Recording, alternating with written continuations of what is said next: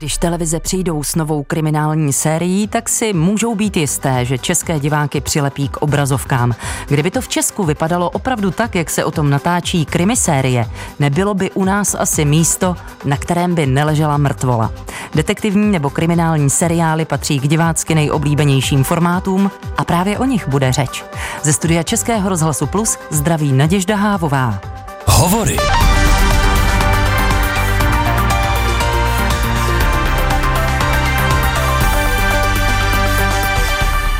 A našimi hosty jsou dnes Josef Mareš z Úřadu dokumentace a vyšetřování zločinů komunismu, taky bývalý šéf Pražské Mordparty a pochopitelně scénárista. Dobrý den. Dobrý den.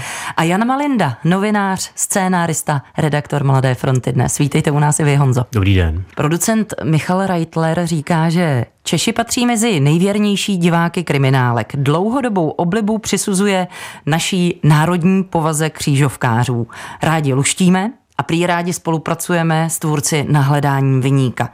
Co myslíte, je na tom něco pravdy? Neluštím a přesto se ráda dívám. Tak já taky neluštím a e, já se ani už nedívám, protože si myslím, že v té televizi je toho už moc. Tak nějak mi to přijde, že už všichni to píšeme na jedno brdo a chtělo by to něco jiného. Já bych se i díval, ale nemám čas. Víte co, když sledujeme kriminálky, Chceme spíš vidět zločin anebo to hledání spravedlnosti? Tak myslím, že divák asi chce vidět obojí, že jo? protože ten zločin ho stoprocentně přitahuje.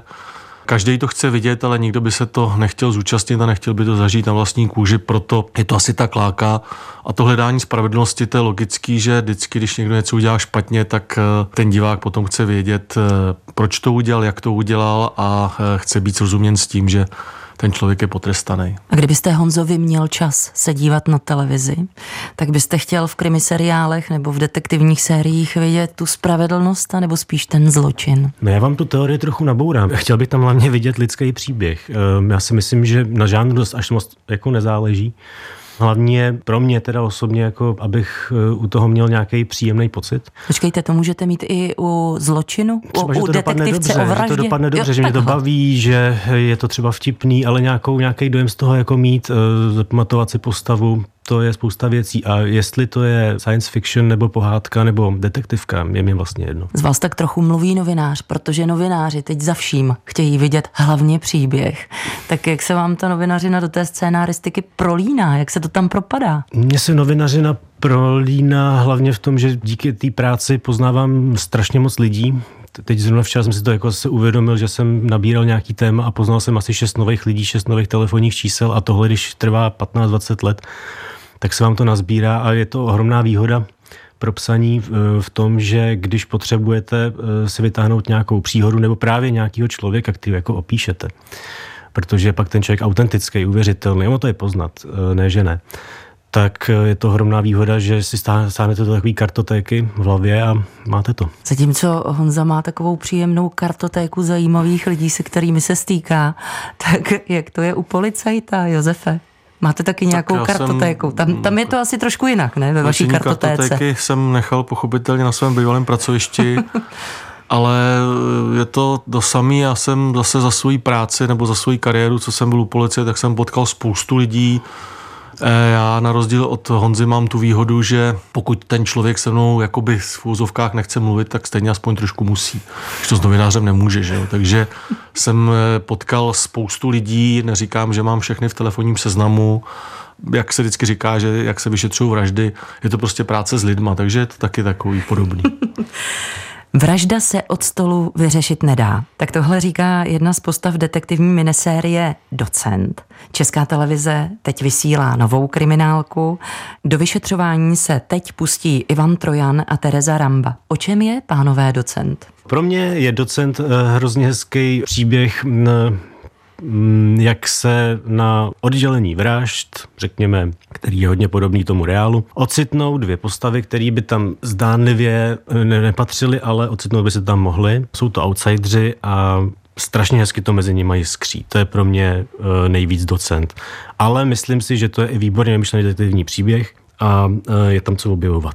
Tak Honzo to asi všechno řekl. Pro mě je důležitý to, že ten příběh jsme si vymysleli. Určitě jsme, nebo aspoň já jsem chtěl dokázat, že si tak něco můžeme vymyslet, že to taky no, může tak to být už jste dobrý. dokázali dávno i u případů prvního no, oddělení. tam jsme vycházeli vlastně z nějaký reální, reální podstaty, z nějakého reálného Když příběhu. to tohle je čistě fikce. Tohle je čistě fikce, jak jsem na začátku říkal, že chtěl něco jiného, protože my, když jsme začínali případy prvního oddělení, tak to mělo takový podtext, že to je reálná kriminálka, reálný případy, všechno ostatní lidi na to slyšeli, je to velice oblíbený seriál, mělo to výbornou sledovanost i hodnocení.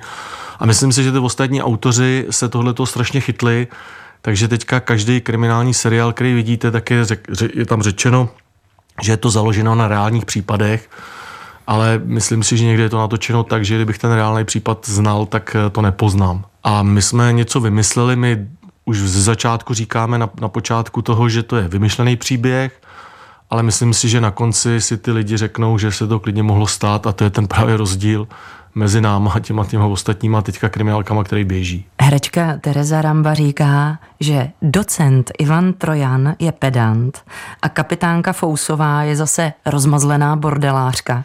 Holka trochu lempl, kamkoliv přijde, tak v první řadě všechno rozkope, všechny postřílí a teprve až potom klade otázky. A to se Tereze prý hrálo hodně dobře.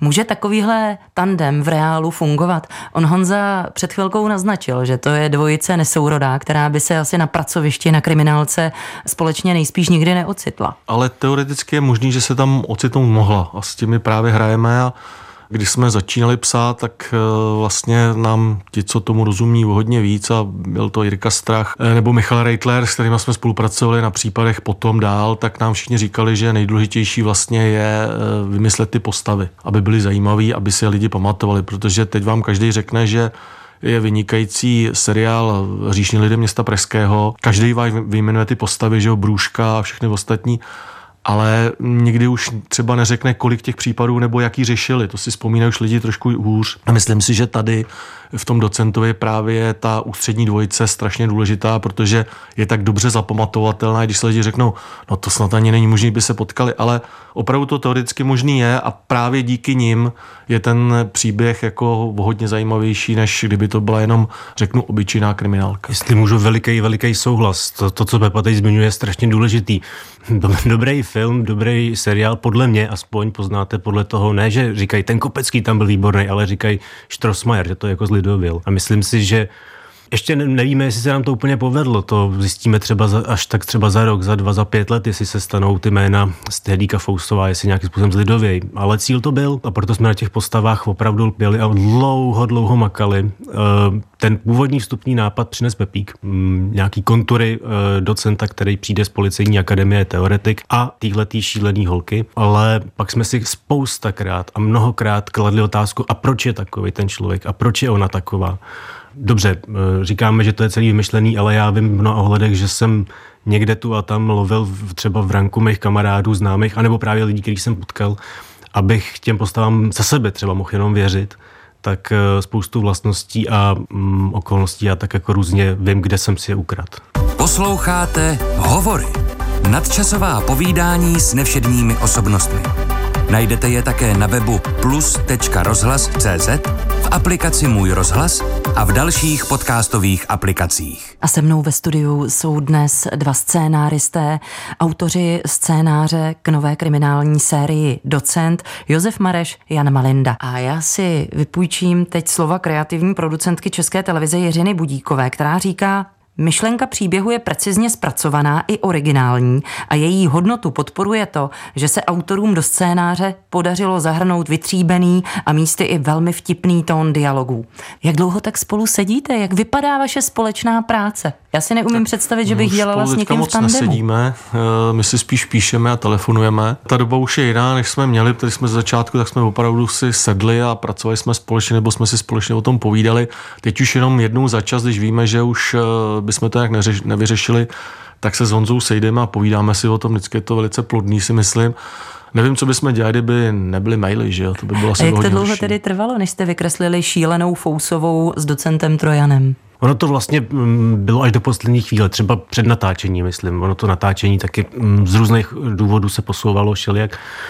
A mm, vlastně to záležitost několika let, ale já si vzpomínám, že ještě v posledních dnech před natáčením, když si eh, Ivan teda načítal scénář a Ivan mě překvapil, to jsem takovýho herce, ne, že bych nepoznal precizní herce, ale eh, Ivan u mě úplně vyhrál zatím v té přípravě, tak eh, do poslední chvíle se to brousu dá se říct, že třeba celkově 6 let, neustále, do, do té doby, než se to natočilo, tak se to pořád jako tříbilo. Můžete u toho být, u natáčení na place, když něco herci řeknou jinak, tak to můžete korigovat, anebo vám režisér Jiří Strach říká, do toho vůbec nemluvte, pánové, tohle to je moje starost. To už si, to už si hlídají jiní členové štábu, jestli říkají přesně to, co mají, ale my tam pochopitelně být můžeme. Já se tam zase i z časových důvodů zase úplně tam být ani nechci být na všem čím třeba víc jsem překvapený, jak je to pak natočený krásně, ale pokud eh, zase naopak režisér požádá, aby jsem tam byl a to je z hlediska toho procesního, jak když je místo činu nebo něco takového, tak tam jsem jako poradce ještě. Ono je takový nepřímě tam jako otravovat, eh, protože vlastně jdete jenom rušit někam na pracovišti, mm. kde se fakt reálně pracuje a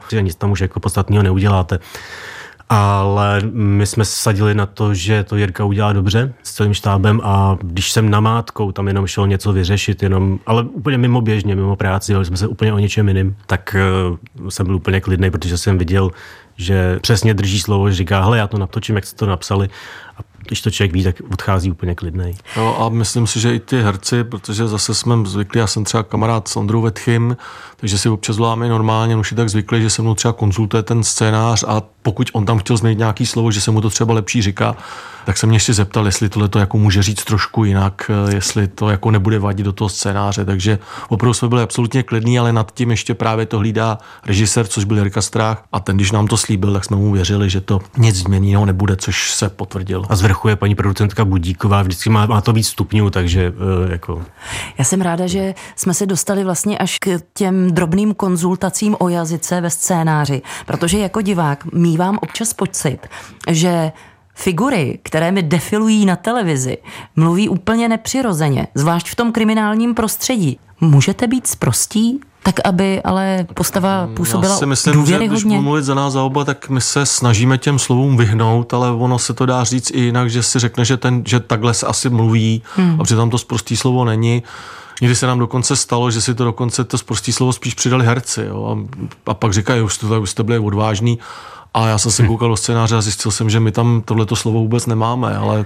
I vulgarismus je obhajitelný v určitý chvíli, ale um, kdo má ucho, tak třeba slyší, že já mluvím pražsky, nemám spisovní koncovky a myslím si, že řešení je přemýšlet nad tím, jaká postava mi mluví. Konkrétně třeba v tomhle ta přirozenost, ale i třeba parazitní slovo, tam občas třeba nějaký vrazy takový to jako a vlastně a tyhle věci. Myslím, že základ je jednoduchý. Eh, přečíst si to po sobě na hlas a přemýšlet o tom, co je to za postavu, odkud je, kolik je let, z jakého je sociálního prostředí a prostě jinak vám bude mluvit 13-letá holka z mostu a jinak bude mluvit pan docent z docenta. Tak asi. Čím se ve scénáři nejlíp udržuje napětí? Jak se to dělá? To... Abych já jako divák Lenoch, který chci mít hned po prvním díle jasno, jak to dopadlo a kdo je vrah, tak abych vydržela a podívala se ještě příští týden. Tak kdybyste byla Lenoch, tak eh, pak se ty další dva díly budete nudit, že jo? Takže to je... No právě, jak mě máme... udržíte? Tak eh, my jsme ten příběh vymysleli jako být v celku, No a pak akorát přemýšlíme, kdy to utneme a dáme tam titulek pokračování příště. Mm-hmm. Takže u docenta se opravdu výsledek dozvíme až na konci té série. Já si myslím, že konci, že jsme se to u docenta učili. No. U případu eh, o to napětí zase až tak moc nešlo. To byla procedurální kriminálka, kde byla představená práce policie. U docenta právě nám to Jirka začal vysvětlovat, hele kluci, vy tam nemáte to napětí. A my jsme zjistili, a jo, a jak se to vlastně dělá, takže jsme si třeba o tom povídat. A jaký byl jeho názor, co vám poradil tehdy Jiří no, Tak to já už si úplně konkrétně nepamatuju, ale um, bavili jsme se prostě třeba možná na, na příkladech nějakých jiných seriálů, který známe, myslím si, že to takhle zaznělo. Nebylo to nějak intenzivní, ale někde, uh, pamatuju si, že jsme se o tom bavili. Prostě vím, že ta zmínka o tom napětí uh, že tam chyběla a já si toho všímám i, že eh, lidi, kteří sledovali případy, si často, eh, když měl někdo nějakou výhradu, tak výhrada třeba byla, že to nemá napětí. Já říkám, no, ale jako případy nejsou o napětí, jako případy jsou úplně o něčem jiným. Tady u toho jsme si na tom dali záležet a snad jsme to dokázali, nevím. Zajímá mě, jestli je ve vás teď eh, napětí. Jak se cítíte, když víte, že televize to právě teď vysílá? Čekáte na čísla sledovanosti? Jste zvědaví na reakce diváků? Nebo vlastně je vám to možná trošku jedno, protože si píšete i tak trochu pro sebe. Jak to je, Josefe? Tak já jsem vždycky hlavně napnutý, jestli se něco nestane a jestli, ta, jestli vůbec ten díl bude vysílaný. To je pro mě vždycky nejdůležitější. Co by se mělo stát? Já nevím, ale vždycky si říkám, že pokud jako to neuvidí ty diváci všichni, tak furt si řeknu, jako, že to není jako v televizi a že to prostě ne, jako, že to nevyšlo. No a ty reakce diváků se pochopitelně potom každý autor se jako, i když někdo říká, že ne, tak ho to určitě zajímá, protože nepíšeme to pro sebe, aby jsme si nahnali nějaký ego, ale píšeme to pro lidi, aby lidi to bavilo, aby se jim to líbilo po každý, když máme něco nového, tak určitě jsme v napětí. Pardon, a nevím, jak to máš ty, Pepo, ale já si třeba, když se koukám na ty reakce, potom čekám, a to mám i když to někomu pustím třeba soukromně, tak uh, sleduju, uh, jestli ty místa, na který jsem vsadil, že budou emočně jako fungovat. Jestli, jestli fungují. Hmm. Já si myslím, že to dělá víc autorů, třeba, že možná, že v divadle sledují, a jestli tam ten smích bude v tuhle tu chvíli nebo, nebo v komedii, ale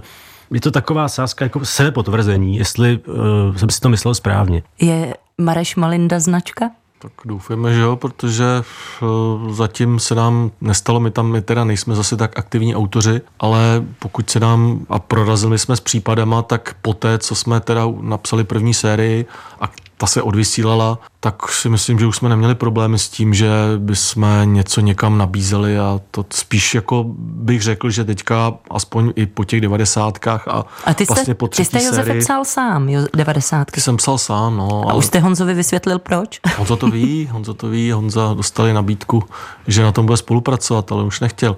Proč? Nechtěl, protože jsem, byly ty dva důvody. Jednak to bylo už tak strašně daleko.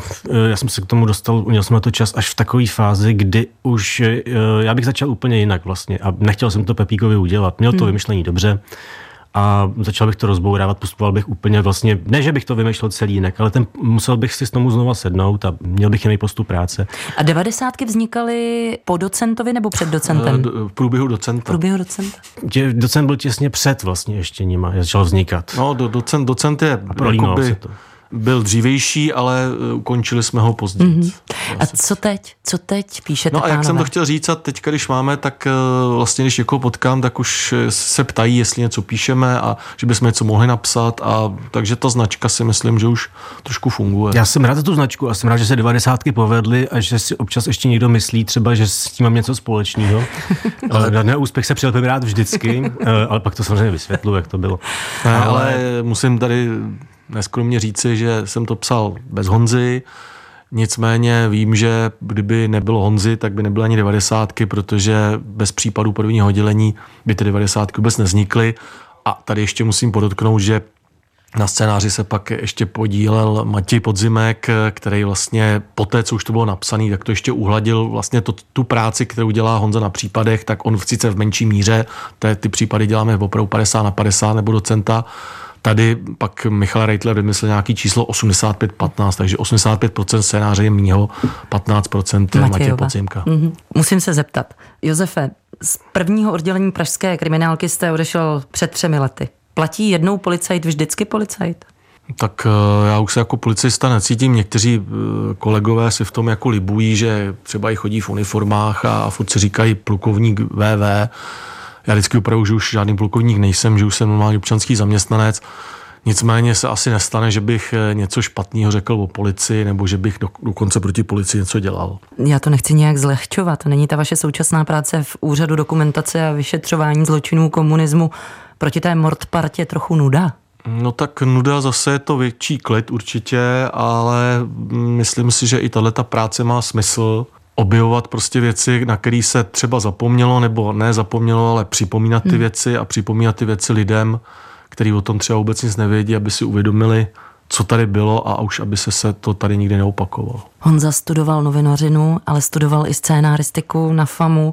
Josef už o tom mluvil. Já že... jsem ale studoval scénáristiku týden. No to nevadí, My ale... měli upřesnit. Já Index sezn... mám, jste dostal. Nemám ne? ani zápis, za, nebo mám zápočet za seznamovací kurz, aby jsme si rozuměli. Jo. dobře, dobře. Tak jste takový přirozený talent. E, nicméně scénárista to jste, to můžete podepsat.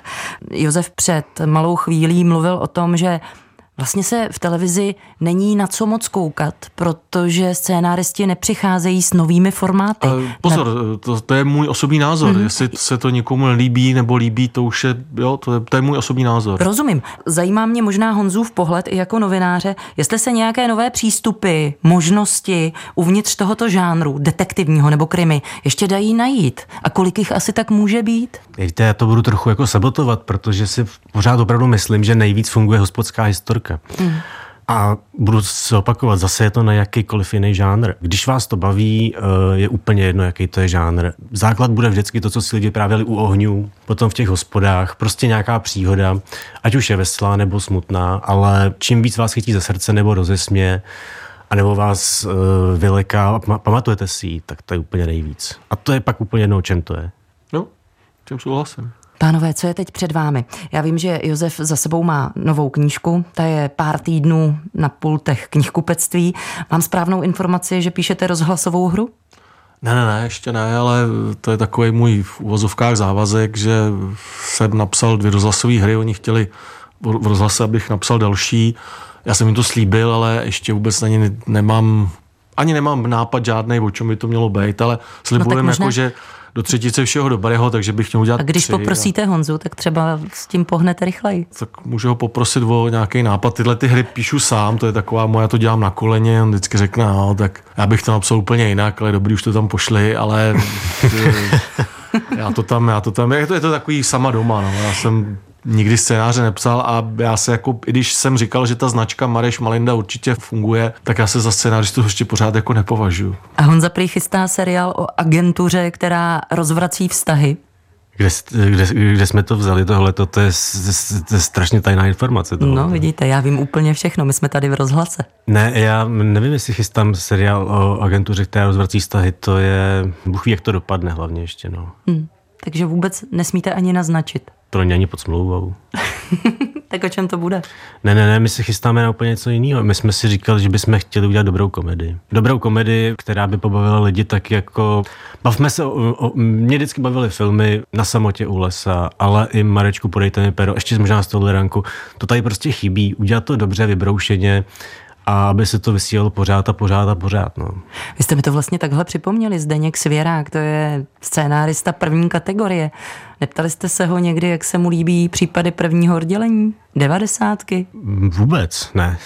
Ne. Já ale jsem... možná by nás to zajímalo, ale nikdy jsme se s ním takhle nepotkali. Ne, já bych ho tím asi nechtěl otravovat, uh, ale mm, ne vůbec. To je pro mě, jako konkrétně Zdeněk Svědák je pro mě úplně ikona. Já se rozklepu jenom, kdybych ho měl někde potkat, nebo když s ním mluvím.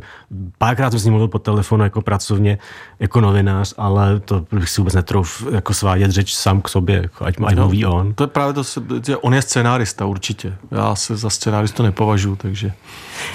A navzdory tomu, že to o sobě tvrdíte, že nejste scénáristi, ale jenom úředník z dokumentace a vyšetřování zločinů komunismu a novinář z Mladé fronty dnes, tak za sebou máte jako scénáristi úspěchů víc než dost. Pánové, já vám přeju, ať vám jde práce od ruky, ať přichází ty dobré, nejenom hospodské nápady a hlavně, ať vaše postavy mluví normálním jazykem. Děkuji, že jste přišli. Našimi hosty dnes byli Josef Mareš a Jan Malinda. Ať se vám daří. Děkuji za pozvání a přeju pěkný den. Taky naschranou. A Naděžda Hávová se těší zase příště.